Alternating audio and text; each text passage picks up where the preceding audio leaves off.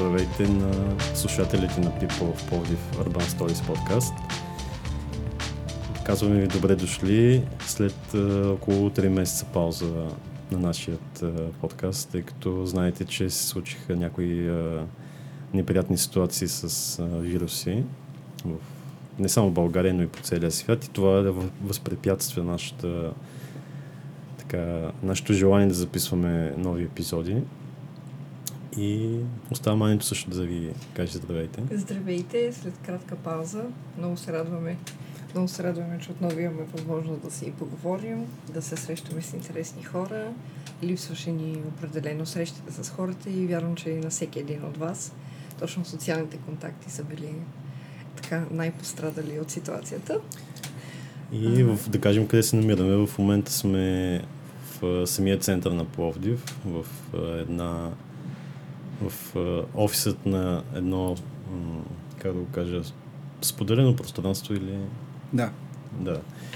В BizLabs се намираме и основателят на BizLabs Иван Джеферов е нашият пореден гост в нашия, нашия шести епизод и казваме му добре дошли и да се представи на нашата публика. Здравейте! Благодаря ви за поканата. И ние благодарим за гостоприемството. Да, че ни приюти тук в твоето пространство. Кажи ни сега с няколко думи, представи се кой си и с какво се занимаваш. Ами, аз съм Иван. Наскоро навърших 31 години и се занимавам с предприемачество в IT сферата. Страхотно. А, разкажи ни тогава за BizLabs. С какво занимаваш? Как, как попаднахме всъщност в това пространство? как го направи и идеята на пространството? Има чаровна предистория. Преди много години се събра така, гражданска енергия и хората учредиха Hackerspace, място, дето се събираха хората с IT интереси. И покрай това съвместно работене заедно на едно физическо пространство, организиране на събития, реших някакъв момент да създам нещо свое – такова, но с по-друга насоченост. Да, по и така бизнес. се идеята. Да, и а, намерих помощ всъщност и подкрепа от един българин, който живее в Швейцария, да го създадем заедно. Да. Той прегърна така твоята идея? Да, се финансирахме и създадохме мястото. И то от, от колко доста... време вече съществува? 2014. 2014? Да. 2014 ние да спомена също така, че едно от в момента не се сещам, аз си в предварителен разговор, ако казах. Едно от първите ни интервюта в сайта на People в Повдив беше с, точно с Иван Жеферов. И тогава всъщност запознахме нашите читатели в сайта с BizLabs. Така че може да намерите подробното интервю в peopleofpoliv.com и така.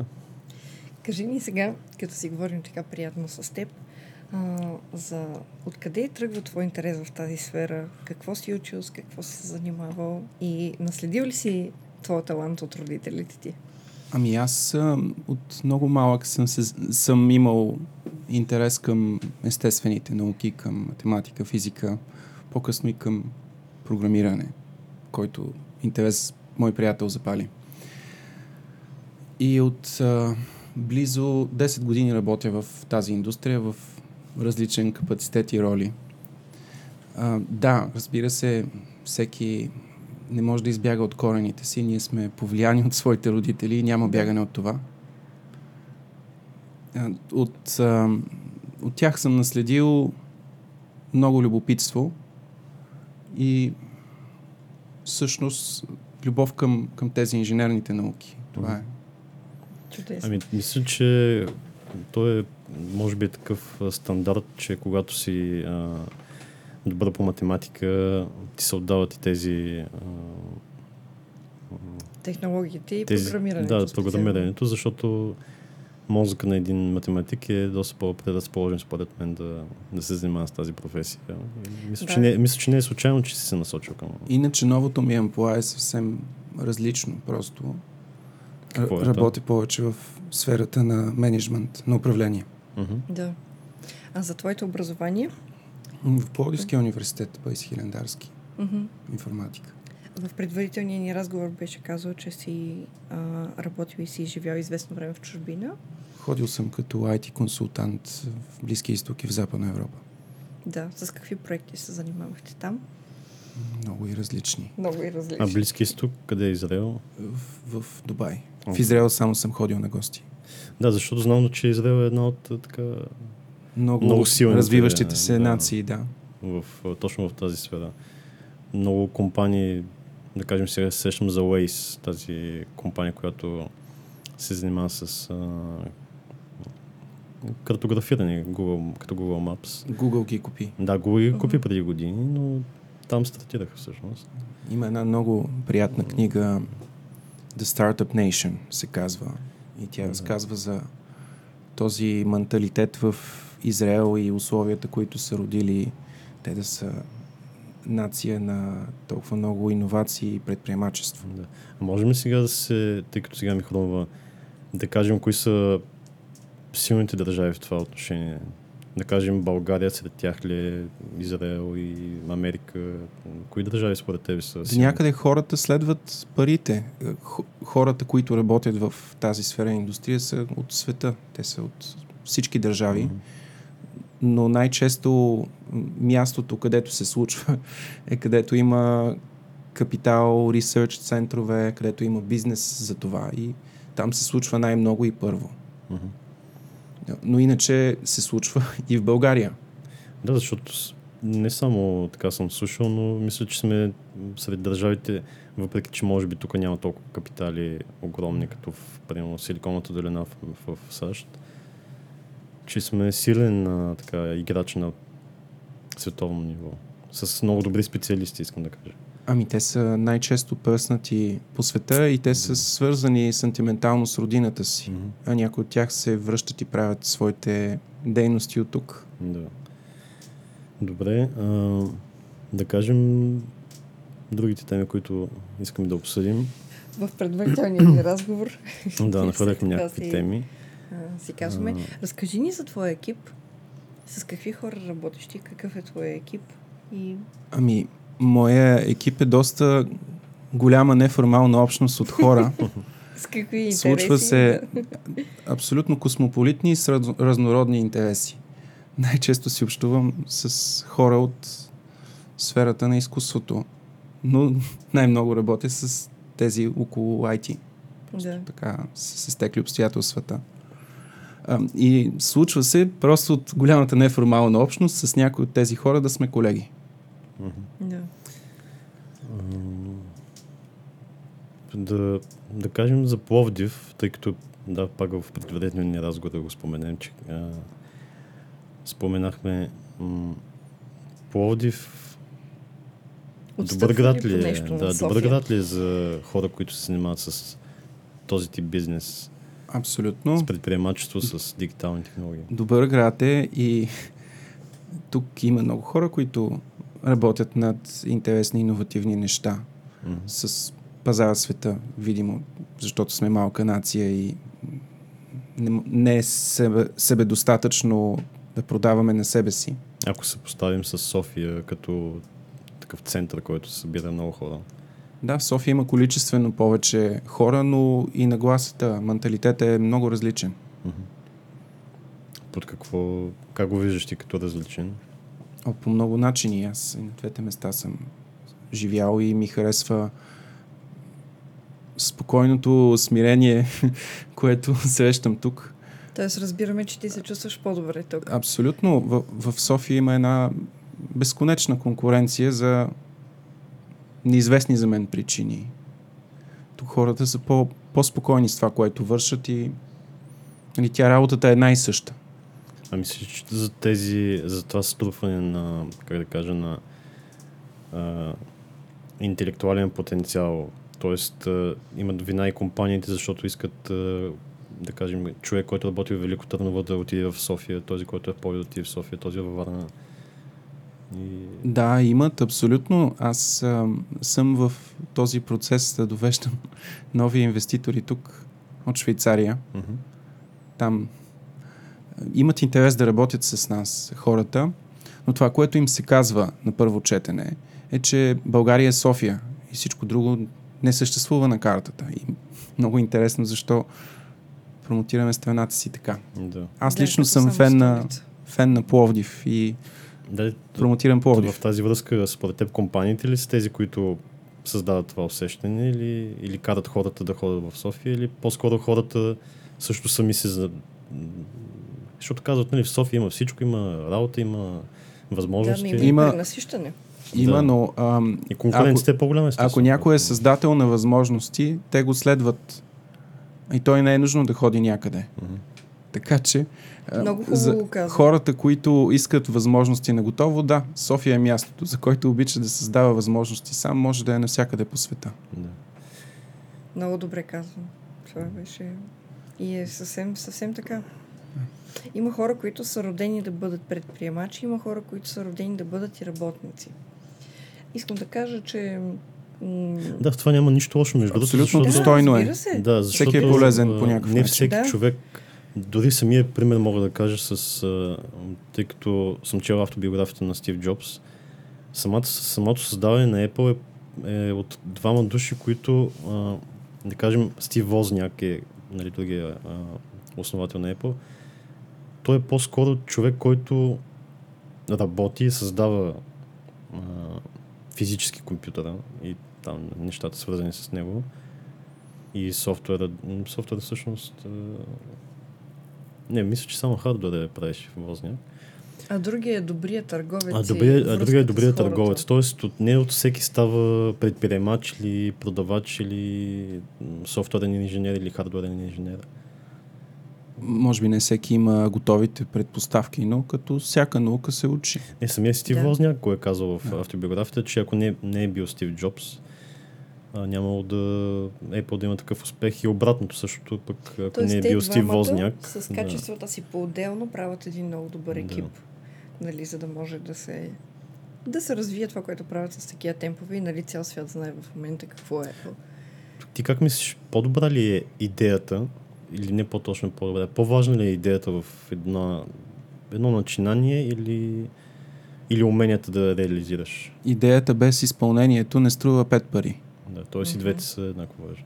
И а, това, което аз съм видял е, че ако искаш да направиш нещо велико и красиво, трябва екип.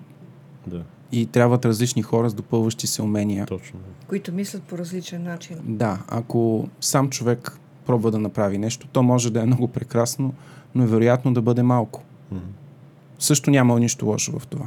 Да. Да, защото, примерно, имам близък човек, който казва, а първият и сигурен, на- и сигурен начин да фалираш един новостартираш бизнес е да имаш партньор.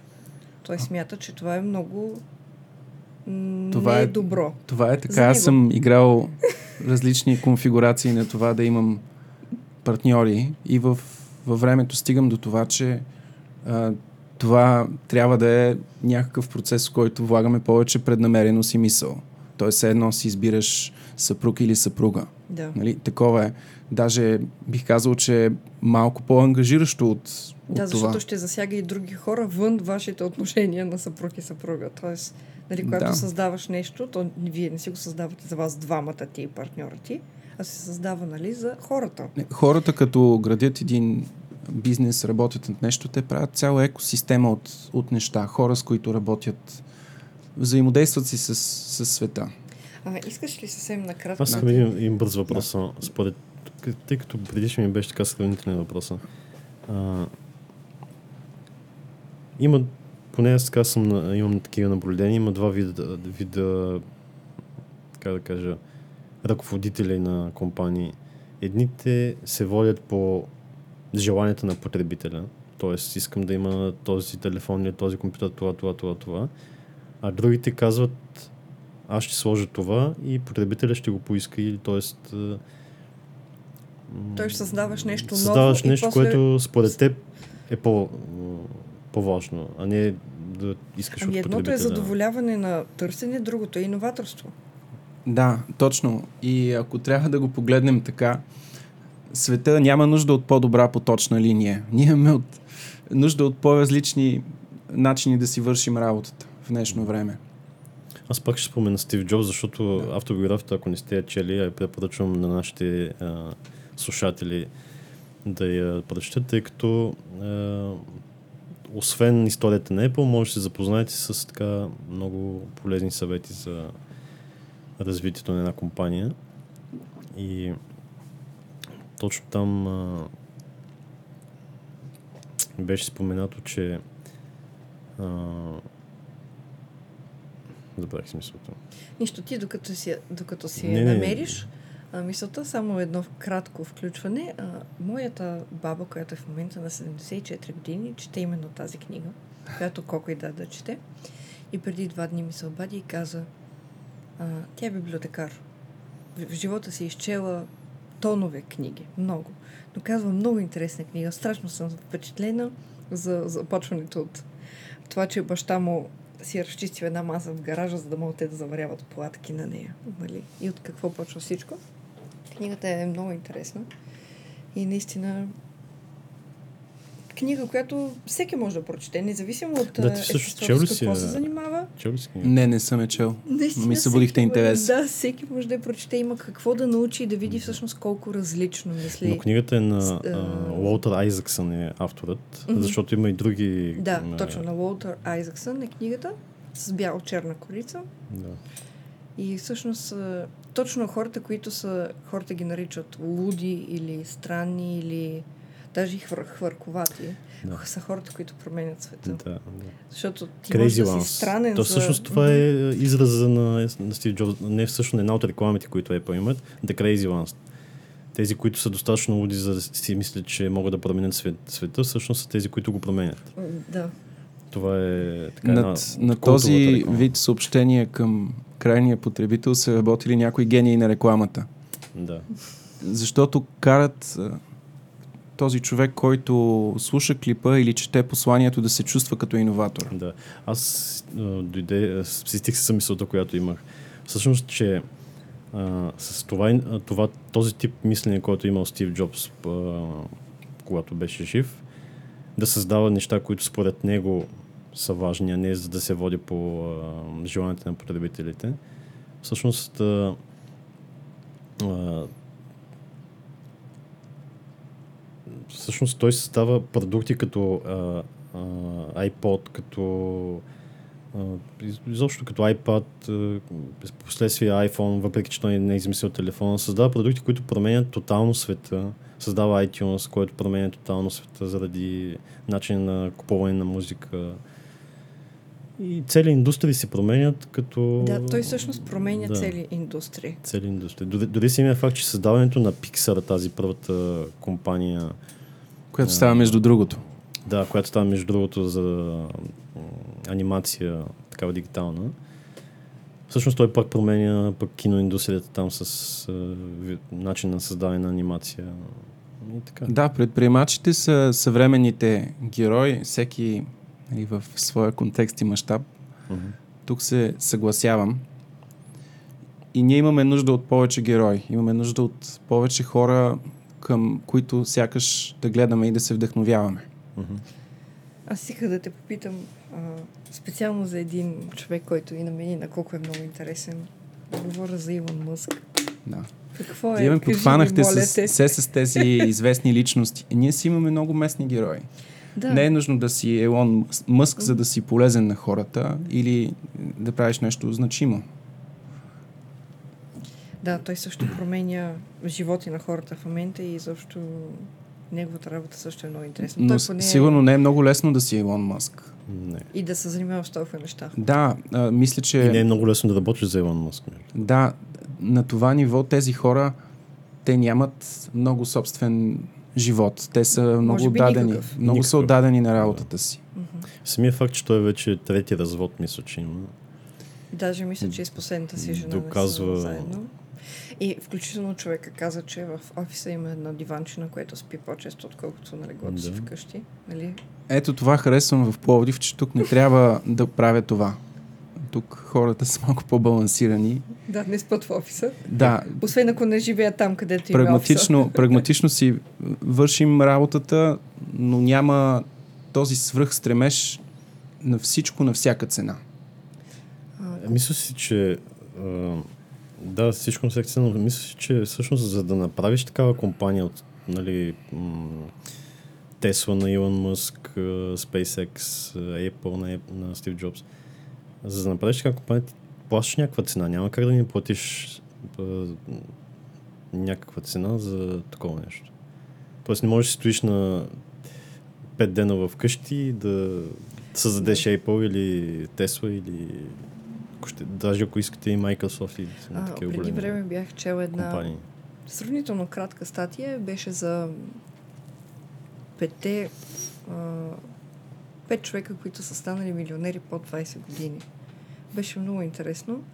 И да, четири от тях бяха в сферата на IT, нали, изобщо с програмиране и с компютри са се занимавали.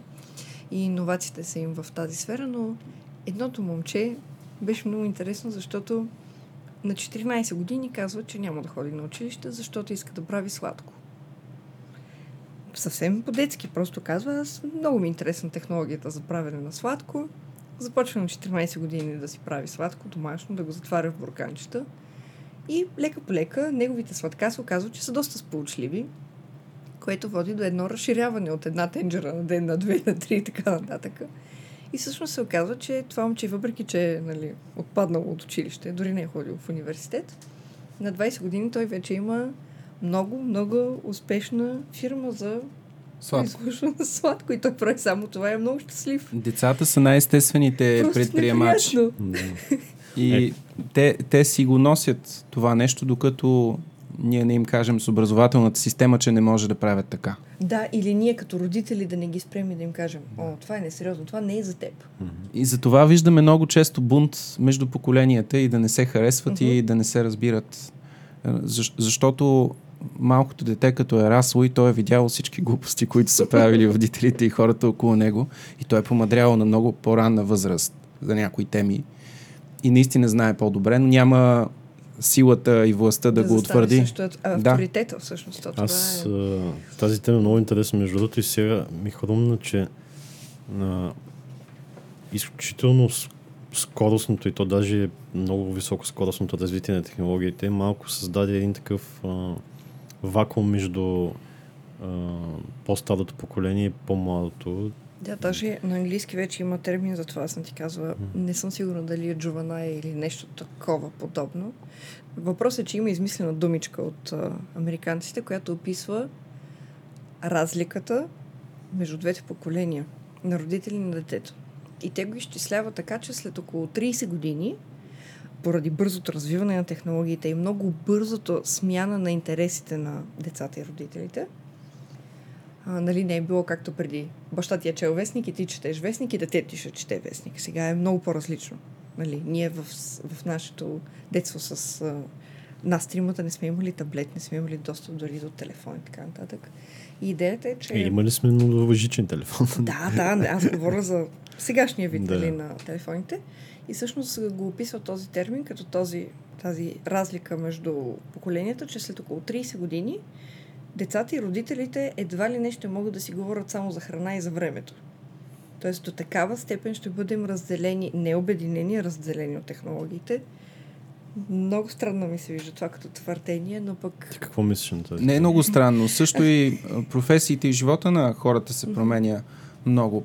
Примерно не може да учиш нещо, за да станеш нещо. Това Да. вече е невъзможно. Да, те казват, че ще има професии след 20 години, които в момента не съществуват. Това да, да, но както сега има професии, които преди не са съществували. има, има доста такава транзитност. Сега вече хората, дето са в така, ранната си кариера, те трябва да сменят професията си един или два пъти поне. За младите деца, които сега Мгм. са в преди тинейджърските си години, могат да си представят, че живота ще бъде още по-динамичен. Да. Това не е ли нож с много две да острията, всъщност? Много бързо трябва да се приспособяват Това... към променящото се. Да, но така, така се развива света. До това сме Добре, но това стигнали. всъщност не се ли получава един вид а, м- така наречените еднодневки? Днес работиш едно, но то вече утре не съществува. А тези професии, защото сега има професии, които и преди 200, преди 200 години днес съществуват и те ще продължат и след 200 години съществуват. Да. М- чисто физическо, Да, но те създаването на са нещо нужни физическо. на обществото да съществува като Да. такова, тези професии. Еми да, това казвам, че в момента и, и в бъдеще има професии, които просто ще изживяват някакъв, а, кажем, Да.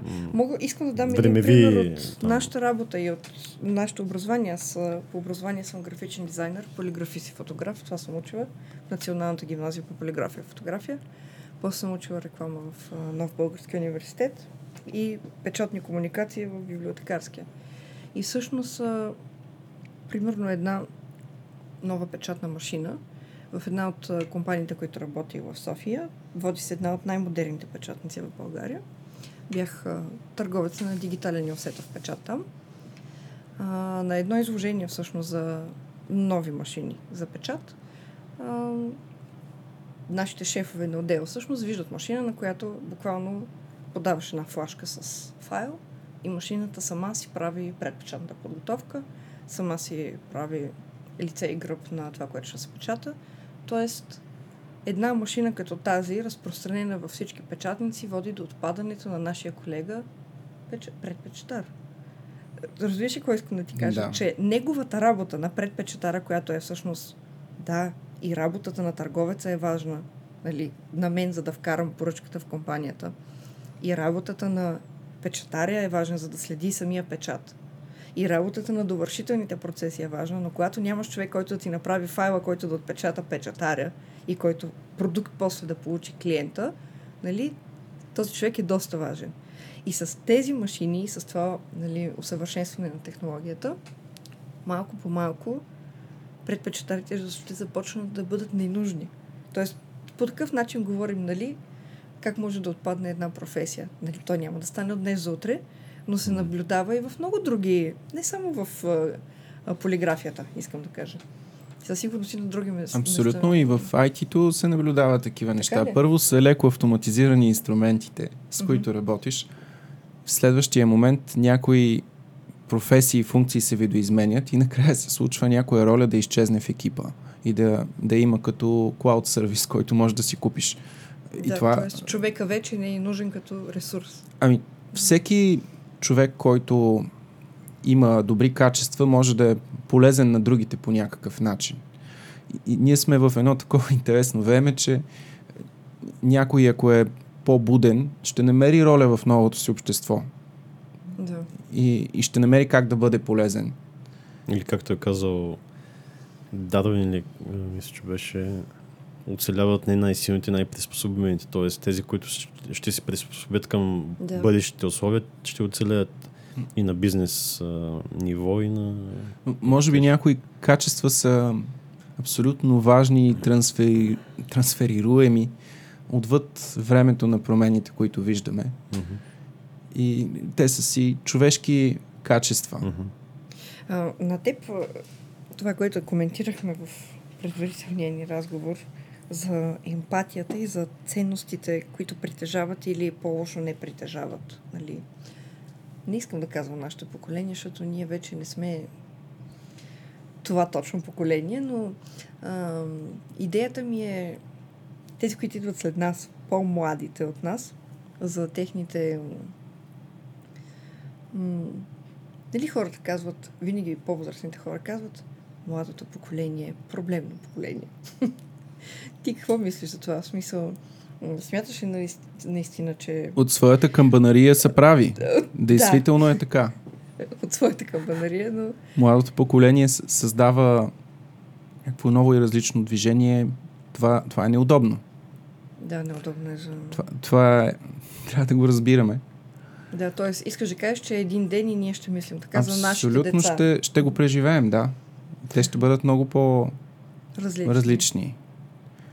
Спор няма. А не е ли това смисъла?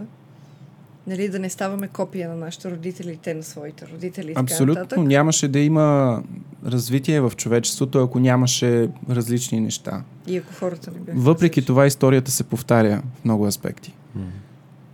Но връщайки се на емпатията, в днешно време не, че младите хора нямат емпатия, но те са поставени в така, едни условия на общо човешко невидимо нали, липса на нужда да изразяват. Или по-скоро фокус над, на други ценности. Да, а откъде се появи това? Защо да е... Подпомогнато от технологиите, но не само. Нали? Глобализирания свят, в който живеем, все повече и Подпомогнато повече семейството. капиталистическите ценности излизат на, на преден план. Това също. И ако погледнем едно-две поколения преди нас, хората имат много по-различни, вероятно и по-хуманни ценности, защото им се е налагало. Те са живяли в друг свят. Да. Да. Мисля, че вече в този смисъл е дошло времето за нов световен ред, така да го кажем. Ами, като, новия а... световен ред започва с нов личен ред. И ако ти си подреден... Мисълта ми е, че досег... преди, да кажем, комунизъм, а, нали, иде... идеологии съвсем различни, после, после демокрация. И сега вече като че ли така светът има нужда от нещо от някакво балансиране на нещата, защото нито едната крайност е била а, така полезна, нито другата прекалено капиталистич, капиталистическата. И, Ай, това... Капитализма сам по себе си не е нещо и лошо. И глобализацията. Да, също не са нещо лошо, но в днешна, днешно време ние виждаме някаква мутирала да. форма на това. Да Именно за това казвам, че тя малко се видоизмени от този така. Всъщност тя и демокрацията е обърната от свобода на свободия, нали? Има разлика. А, ами... Тоест, една хубава идея винаги може да се опорочи. Ами ние ще живеем в тази бъркотия, докато не сме по-осъзнати като Изобщо хора. самата идея на съществуване на... Има един много хубав филм, аз не знам дали съм го споменал в подкаста, но Саницо ни го гледа. Колапс се казва. Той е документален филм. Сега точно не мога да ви кажа, че режисьор То няма актьора, там участва един мъж така... Да, много интересен Доста запознат с нещата и той казва, че всъщност а, живеем в парадигмата на а, безкрайните ресурси, на безкрайното на потреблението, което не спира, нали, трябва да постоянно да...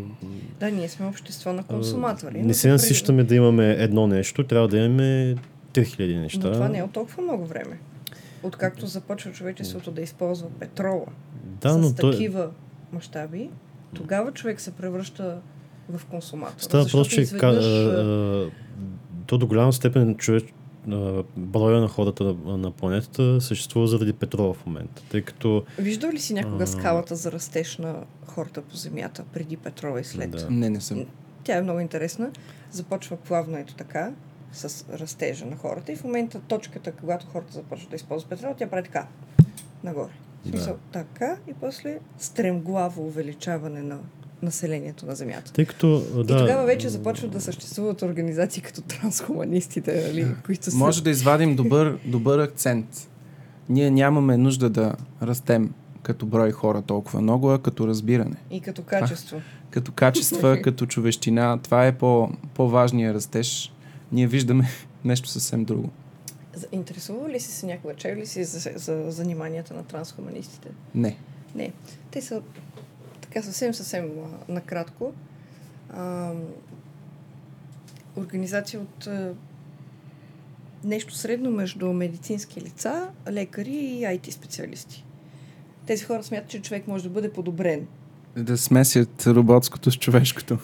А, идеята е, че в началото, когато се започва да се прокрадват техните идеи тук и там, първо Сезела казва едва ли не анатема, те са сатанисти. Не тези думи, но по този начин и казва, че техните предложения никога няма да видят бял свят, защото са античовешки. А, под античовешки разбираме идеята им, че те смятат, че за да оцелеем като човечество и да не умрем от глад към 2050 година, защото са го изчислили, че тогава вече човек ще трябва или да се бие за храната си, или да я произвежда сам. Те може да са го казвали 2020 ще стане. А, не, то, тези неща, които се показват по филмите и се пишат по книгите, от едната страна са, хубаво е да се каже, че са измислица, от друга страна са подготвени на човечеството за нещо, което ще се случи. А, може би са вдъхновение. Може да, да, да дам един интересен акцент. Да. Филма Матрицата се, се развива в 2199 година когато всички хора са станали нещо като... Батерии за... Да, заспали в, в съня и те не искат да се събудят от него. Да. И това, като се замислим, ако се развива с такова темпо всичко, звучи много реалистично. Другия филм е Терминатор. Да. пак такава Всичка, тема. Всичката тази култура, sci-fi книгите, филмите, Да. те всъщност показват а, неща, над които да се замислим как живеем. Точно така, включително както е била описана подводницата, и тя в момента е факт. Включително когато Леонардо да Винчи прави схиците и прави хеликоптера. И това вече е факт. Нали така нещата? А, но специално за Терминатор а, бях чувала, че Skynet всъщност е Google. нали? Който едва ли не вижда всичко и чува всичко. А, това, което бях тръгнала да казвам за трансхуманистите, те смятат, че а, може човек да бъде подобрен. Генното инженерство, нали? Могат да се махат гени на болни родители, които да не се унаследяват в а, поколението. Или вече съвсем тип а, не е подобрение, тип а, тонинговане вече, да го кажем. Примерно искам детето ми да е с сини очи и руса коса, пък аз съм мургав с черни очи. А, въпросът е, че а, кога човечеството ги вижда като не като заплаха и като някакви извъртеняци, защото те не са извъртеняци, те са интелигентни хора. Не казвам, че ги подкрепям, казвам, че имат а, капацитет доста голям. А, когато измислят инвитро оплождането.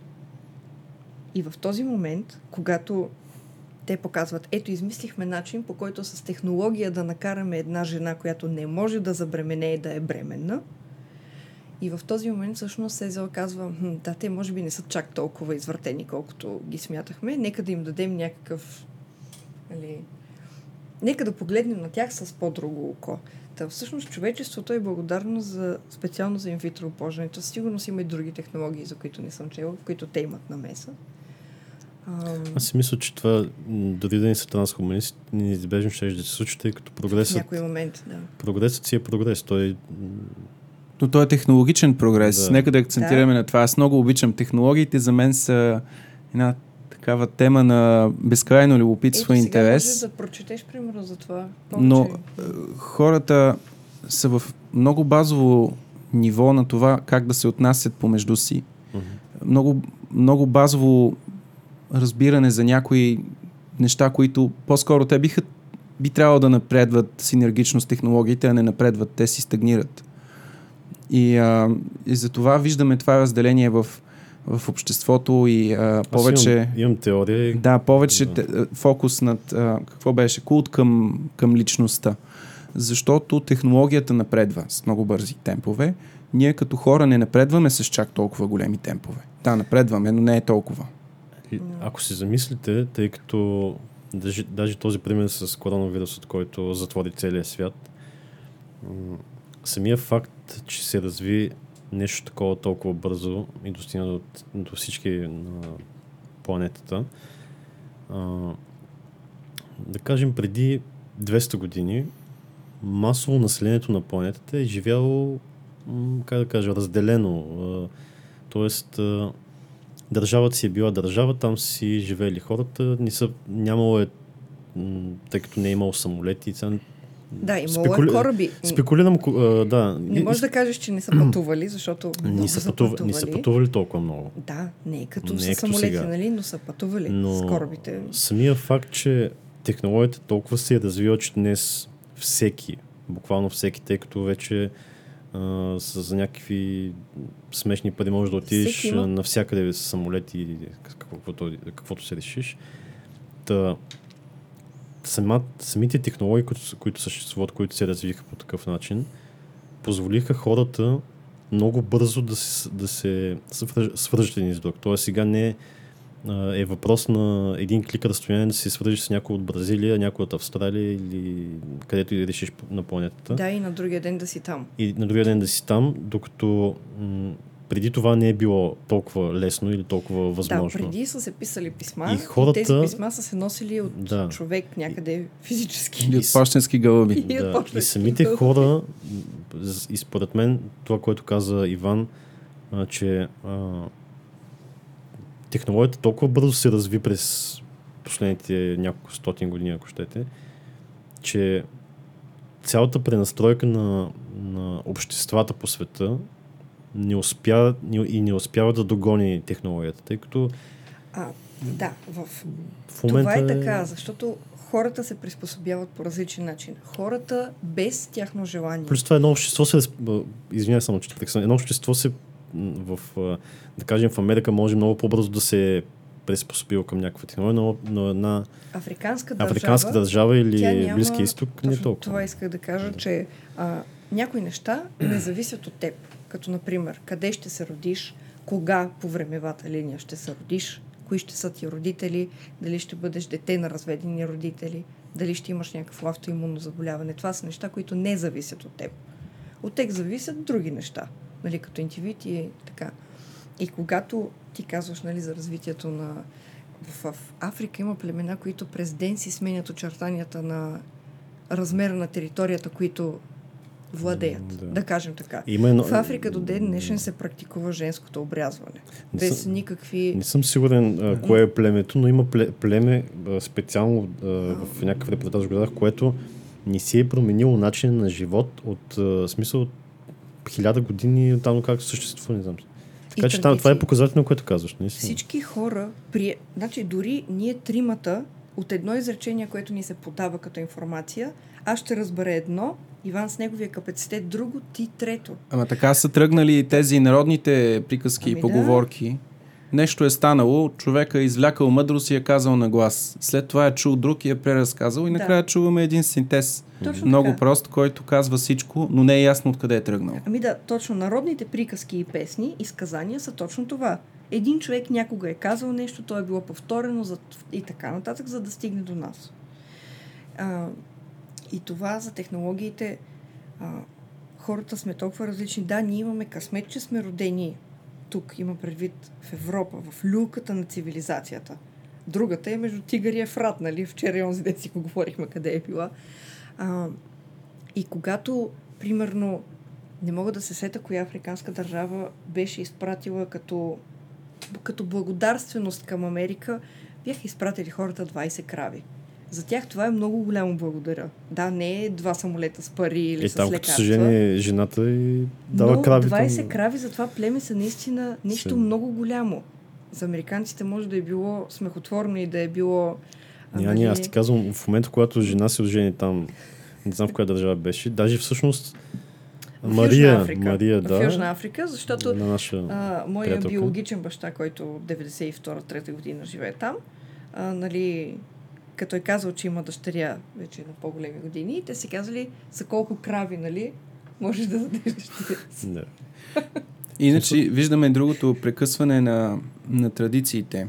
И това е явление. Младите хора вече успорват традициите на своята общност. Те не, не ги приемат вече за, за даденост. Всъщност това, което е сплотявало семейството, нали, го, примерно за традиции казваш да се бъди свети деца на Великден или бъдни вечер вечерата, когато се събира семейството. И не само, нали, традициите като цяло. Да, имало е доста сплотяващи фактори. Нали, идеята на празника е това не толкова за времето отпада почита, почитането на това, което се е случило, колкото събирането на семейството. Защото много хора продължават да се събират за коледа и за Великден. Нали, или за Рамазан. Нека да не е само коледа или Великден. А, но дори да почитат коледа, примерно, пък младите хора не знаят Защо? защо се кади на бъдни вечер. Да, тата или дядо кади, но защо? Може би имало много смисъл и логика в, в това, но не разбират защо да. Да, или просто тъй като а, мислиш ли, че младите хора четат по-малко? Или това не е правилно? Мисля, да че с, с интернет консумират много повече съдържание, дори и текст. Просто Мгм. не е Не е като четенето, което ние сме свикнали. Мгм. И също консумират ги от една възраст, в която все още не е развито критичното мислене. А, то е едно от най-важните неща за пораснал човек да се оправя в обществото, да има критично мислене. Да. Аз си мисля, че не четат достатъчно, макар че в последните години така поне не знам колко е вярно, тъй като то в социалните мрежи може да напише всичко, но мисля, че има така засилване на четенето. А и самите, дори съм чел такива книжарници, издателства казват, че повече, повече се купуват книги от преди. Ами дай Боже, това е Но- много хубаво. Нали? Но има нещо, което е важно да се каже, тъй като не е важно количеството, а е качеството. Тоест не е важно да си чел днес цял ден в Facebook статуси и някакви новинки за някакви Да, да. Повърхностни неща. Е важно да си чел нещо качествено. Може да е едно нещо днес, но да е качествено. И в този ред на мисли, мисля, че а, младото поколение и то всъщност не само и ние и дори по-старото в момента сме м- буквално се давим в информация, в а, всякакъв тип видео, да, аудио. информация ни залива от всякъде. Даже понякога просто текст и е така прекалено нататък. много. Има много лесен филтър. Как може да се справите с информацията? Поне аз как се справям? Аз чета неща, които ще правя, които са ми да, това вече е прагматично индивидуално при всеки някъде. Да, и когато това, което чета съм го прочел, аз трябва да го направя. Мгм. И това ми дава много спокойствие и увереност. Книгите всъщност може да се черпи много вдъхновение от тях. Може да научим много неща, но ако само четем книги и си мързелуваме, Пак няма да се пак Да, не е да, продуктивно. да. Нали, ние трябва като четем, после да правим нещо. Да, Но защото книга- иначе ще бъдем много добри теоретици. Да. Да, но не и и а, практици. Но една книга може да даде много. със сигурност Страшно просто много. не трябва тия две неща да са разкачени. Някой като чете, после да ходи да работи с ръцете си, с краката си някъде, да Да. се движи, защото ам, попада в едно поле на, на действие, в което цикли само в ума си. Колкото и хубави неща да чете. Добре, ето, тъй като отдеве започваме с обра- образователната система, там споменахме нещо, но то се отплесна разговора. Всъщност, една от така положителните, защото аз живея и по принцип, на принципа, че всяко зло за добро, т.е. ако една врата в живота се затвори, друга се отваря. Самия факт, че с Анито сме заедно, тъй като се получиха нашата история в първия епизод може да се запознаете с нея, но накратко откранах колелото на малката и сестричка. Аз се включих там в така силно казвам кампания, но исках да й помогна с а, така нещо скромно. По този начин се запознах с Анито и така се събрахме и до ден днес сме заедно. Въпросът е, че а, тази ситуация с коронавируса акселерира, акселерира чакай, че много го кажа. Засилва. Ускори, да, засили а, внедряването на някой вид технологии в образованието. И образованието от една така закостеняла и по-скоро мудна а, система на обучение на младите, рязко навлезе в а, Онлайн обучението. онлайн обучение с а, различни технологии. Тоест, ако това се запази или се развие в добра, така, добра посока, най- най- най-сетне, защото то от много години има нужда от такова нещо, най-сетне един млад човек, едно дете в първи, втори, трети и така нататък класове, ще може да учи и да борави с нови, техно, с нови технологии и да научава неща адекватно на времето, в което живее, а не примерно да му показват на хартия на карта на стената къде е Африка и къде е. Това трябва да се случва. Аз си казах на Анито веднъж, че в днешните възможности, които е, дават технологиите, и те са съ- съвсем достъпни за много държави, не само за богатите държави. Един час по география може да бъде а, а, децата могат да първо да мълчат, второ да стоят и да гледат с интерес това, което им преподава учителя. Най-просто казано, учителя в часа по география може да ги заведе в на китайската стена с едни прости VR очила, с една проста, един прост софтуер и да се разходят и да им покаже неща, които те ще ги запомнят, защото това е нещо Ще е било интересно Обучително, за тях. интерактивно, много интересен начин. Аз не харесвах география. Започнах да я харесвам и да я разбирам, като започнах да Е, ня- пътувам. аз това казах като Така пример, защото все пак е нали, нещо. За всичко се отнася, не само. Абсолютно. Променя се Всеки предмет. образованието и зубренето не е много добра идея. Да, зубренето без разбиране, то е нищо. А, нашата образователна система към момента виждам, че това награждава. Но за сметка на това има много паралелно случващи се альтернативи. Който иска да бъде изваден от матрицата, може да бъде изваден. Да, може, но има нещо много важно. Даже и хоумскулинг модата се, се засилва. Има мои приятели. Да, но за, за мен специално е важно и аз мисля, че не само за мен, и по принцип за хората, които а, в смисъл социалният е- елемент винаги би трябвало да съществува. Тоест едно дете да стои вкъщи, да учи и дам да гледа някакви работи. Едно, но когато отива все пак и се вижда с връзници, Да, се. общува, А, докосват се нали, в, в, реален свят, а не само а, виртуално да... Да, общуването.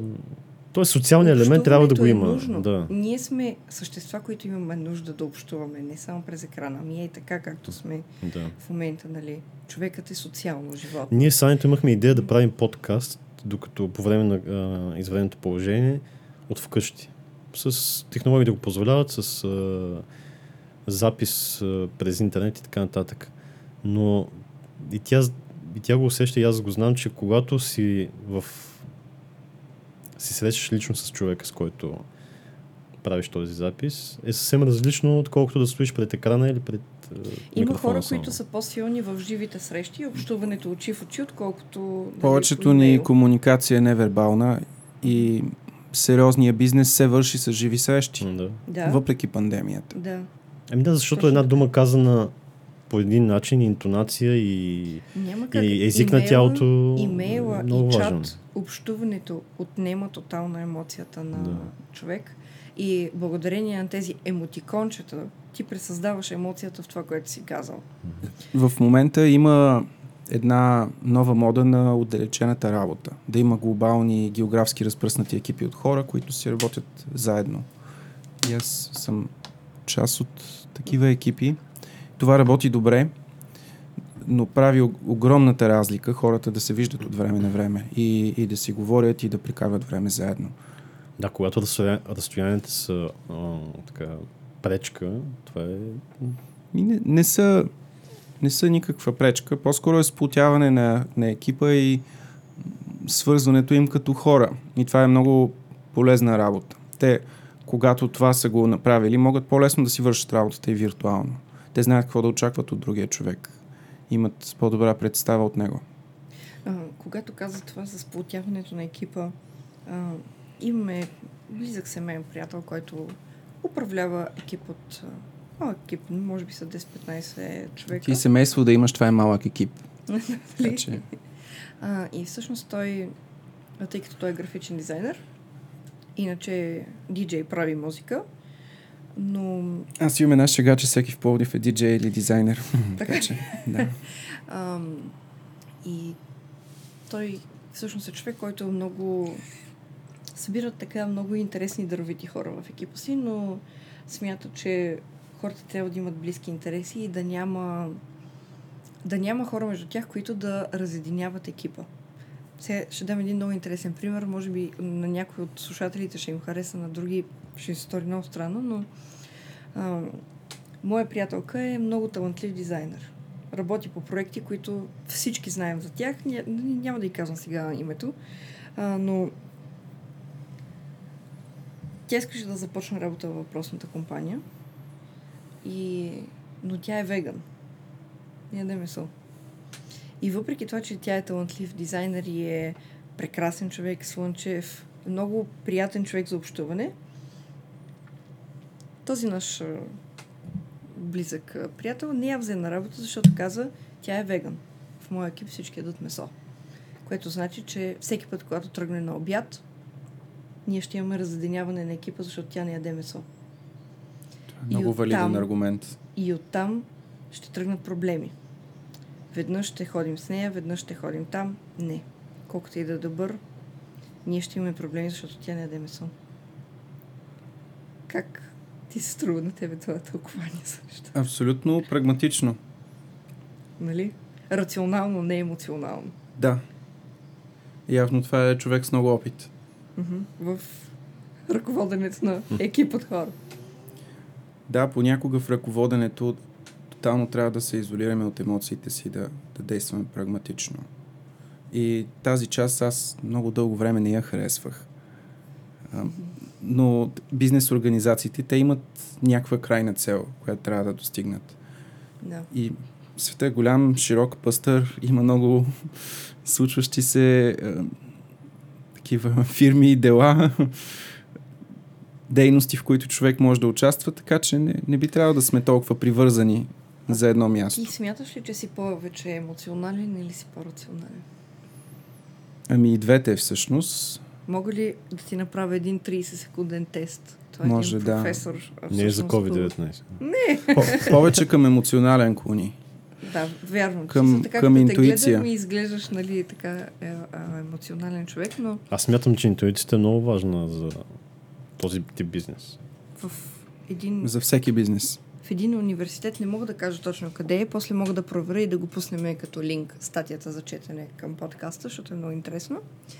А, професор по психология и той казва на студентите си така.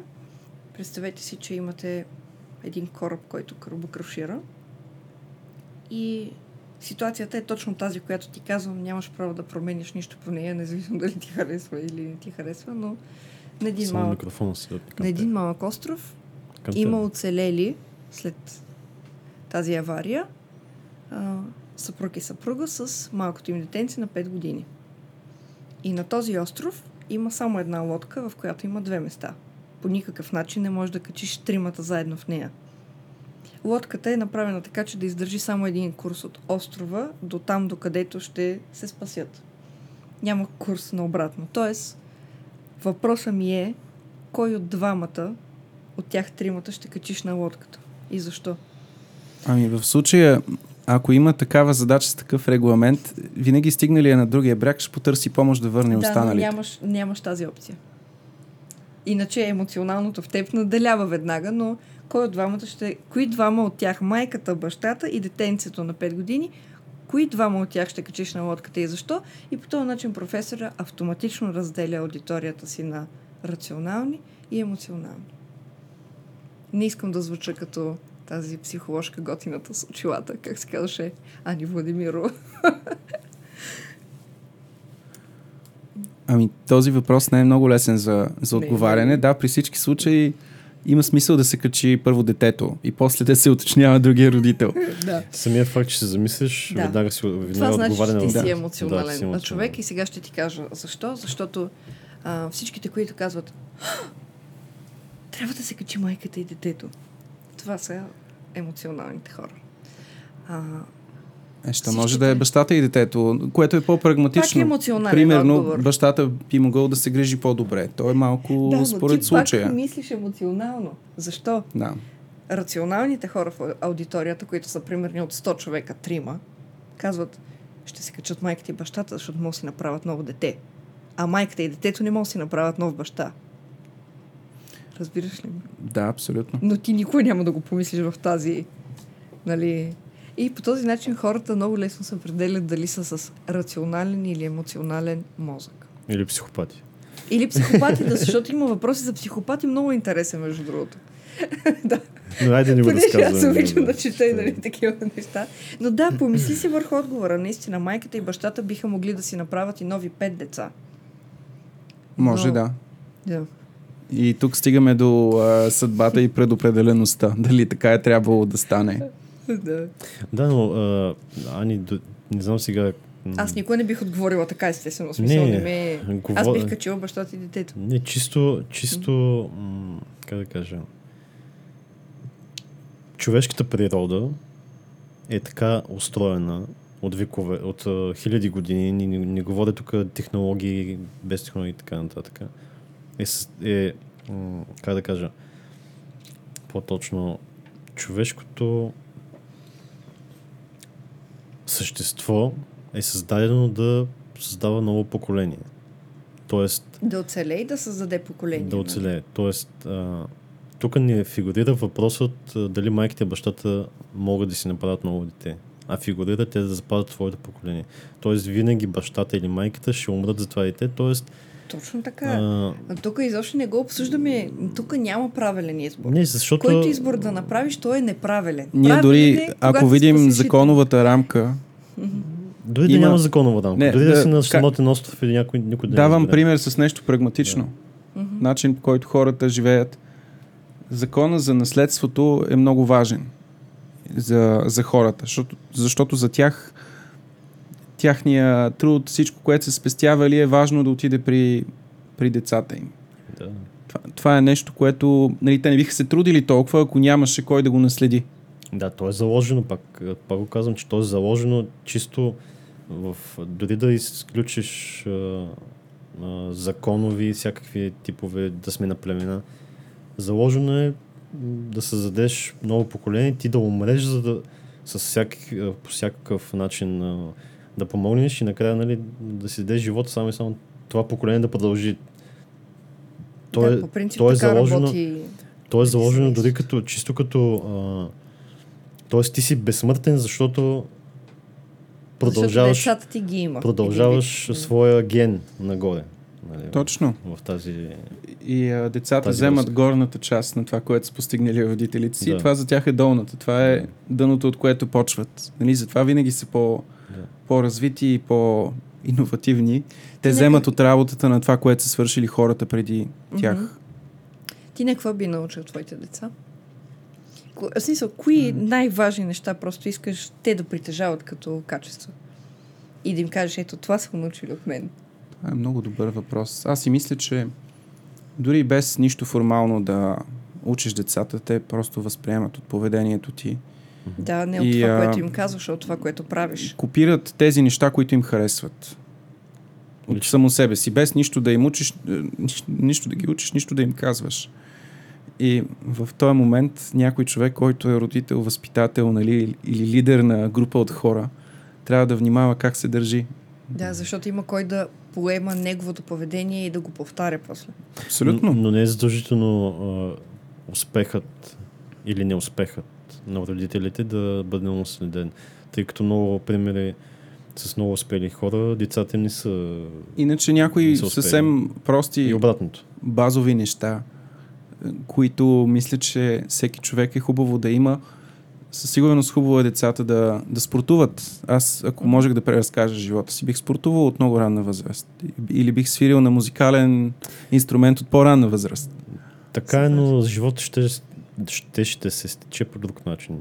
И по то, и Да. по аз също бих м, в детството си, ако имах а, така, а, как да кажа, шанса да накарам нещо да се случи такова, да и аз да правя някакви неща, но това пък ще да ме доведе по някакъв друг, друга пътека, по- Да. до друг тип. Да, сега ти щеше да бъдеш друг образ на себе си. Да, Вероятно е така, да. защото това ще се срещне с други хора, Точно не се така. знае там. А, по линията на ще времето случи. това точно ще да те срещне с други хора и може би ти ще да имаш различни От, идеи. от друга страна, света е перфектно красив такъв какъвто е. Мгм.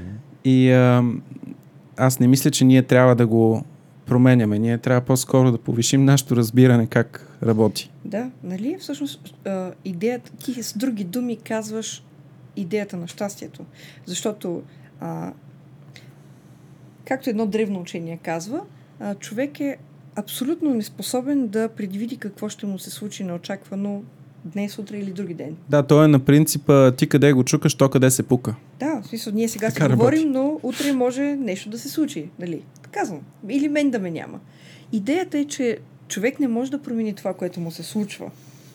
Може да единственото нещо, върху което има силата е за своите собствени решения и действия, но за външните фактори, което може да му се случи, той няма. Това е Искам да кажа само идеята, че хората са различни, защото от една и съща ситуация единият човек е щастлив, а другия човек е нещастен. Тоест ти сам избираш, ако не можеш да, да промениш случващото се около теб, да промениш отношението си към него, за да можеш да бъдеш по-спокоен или по-щастлив. В една от последните книги, които съм чел, а, Божията формула на Жозе Родригеш до Сантош, няма, а, тя така звучи Божията формула, не е нерелигиозна книга, тя е дори високо технологична, става про за Айнштайн, много ще ти хареса за Айнштайн и неговата за Айнштайн и работа. неговата работа там за...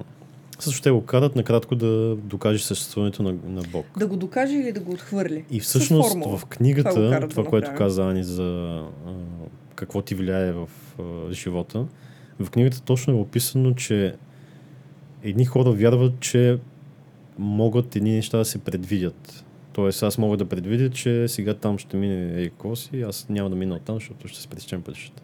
А всъщност е много добре описано, че човек наистина няма контрол върху... Тоест, това, което казват много хора, има съдба, някъде нещо е написано.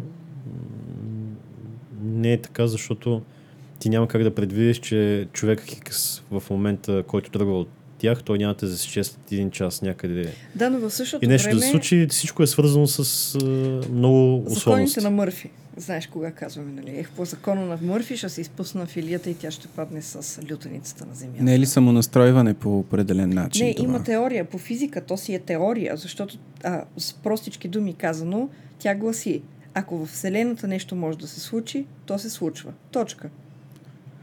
Колко е просто? Ако има възможност да ти падне филията с лютеницата надолу, тя ще падне така. Значи ние живеем в една, е просто. една такава история на разказ на всички възможности, които ще се случат. Но е много интересно. Тази книга, наистина, Божията формула Да, с- много, Изключително много интересна и дълбока. е книгата. И е по истински случай. В смисъл не е нещо, което е съчинена история за Айнштайн. Да. Те си му дават пред, през, пред, а, там, не помня коя година е било. 20 век е. Той наистина е работил по този проблем. И е доказал всъщност дали, Die Gottes формула. дали има изобщо доказателство, че Господ съществува или не съществува. Не, не е под формата на някакъв дядо, който стои някъде. Да, да, в никакъв случай, нали, не говорим за това. И така. Добре, искаш ли, а, обичайно казваме така, искаш ли да пожелаеш нещо на нашите слушатели, да ги насърчиш? Ако искаш нещо да допълни към, Да, към разговора, и... Може, разбира се, бъдете хора. много. Друго няма. Да. Ако в една книга пише, ако някога попаднете в дилемата да избирате дали да бъдете добри или да бъдете прави, винаги изберете да бъдете добри, защото така винаги ще сте прави. Тоест, по същия, нали, с други думи казвам това, което ти каза. Нали, да И бъдем искам хора. основно да кажем, че се намираме в uh, BizLabs, в едно страхотно място в центъра на Пловдив, споделено работно пространство. Може да, може да кажеш адреса, на който се намирате и каквото искаш може да, да кажеш на Хората ще го намерят. Да. Благодаря ви, че ми гостувахте, People в Пловдив. За нас беше много приятно. И се надяваме отново с Иван да имаме така интересни теми на разговор, с които да да запишем и да ни Да. чуете, защото Неща, които да си разкажем. в, в момента няма как в един час или в час Да. и половина или в това да съберем всичко, което можем да си кажем и да, да обсъдим. Така, това беше нашата първа среща с Иван и със Но сигурност няма да да е последната. последната. В бъдеще може да направим малко по-профилирани срещи с а, така по-конкретни теми, тъй като сега си говорихме за много неща. Но така, оставям си вратичката отворена. Благодарим, че ви слушахте и очаквайте следващия епизод на Urban Stories, градски легенди от в Пловдив. Преди да, да завършим, искам да благодаря също на Respect Record Studio, които с- направиха нашата интро музика, интро и аутро музика и които в момента подготвяме една изненада за вас с тях, но когато стане а, факт, ще, ви, я- ще я чуете. Надяваме се в скоро време да можем и да направим така и малко по-друг тип записи с а, видеокамера, Тоест не само ще може да ни слушате, но ще може да ни гледате в YouTube. Да, малко ще вдигнем Ще, нивото. Вдиг, ще вдигнем нивото, да. В момента сме така в процес на, на изясняване на начина по който ще го направим. И да благодарим също на, на Kevin Studio, на Христо Иванов, който също така се включи с а, подкрепа към нас, а, като ни предоставя от време на време пространство за, за запис. И така. Благодарим ти, Иване, още веднъж. Да, благодарим на, И аз благодаря. До нови срещи. До нови срещи. Чао, чао. Чао.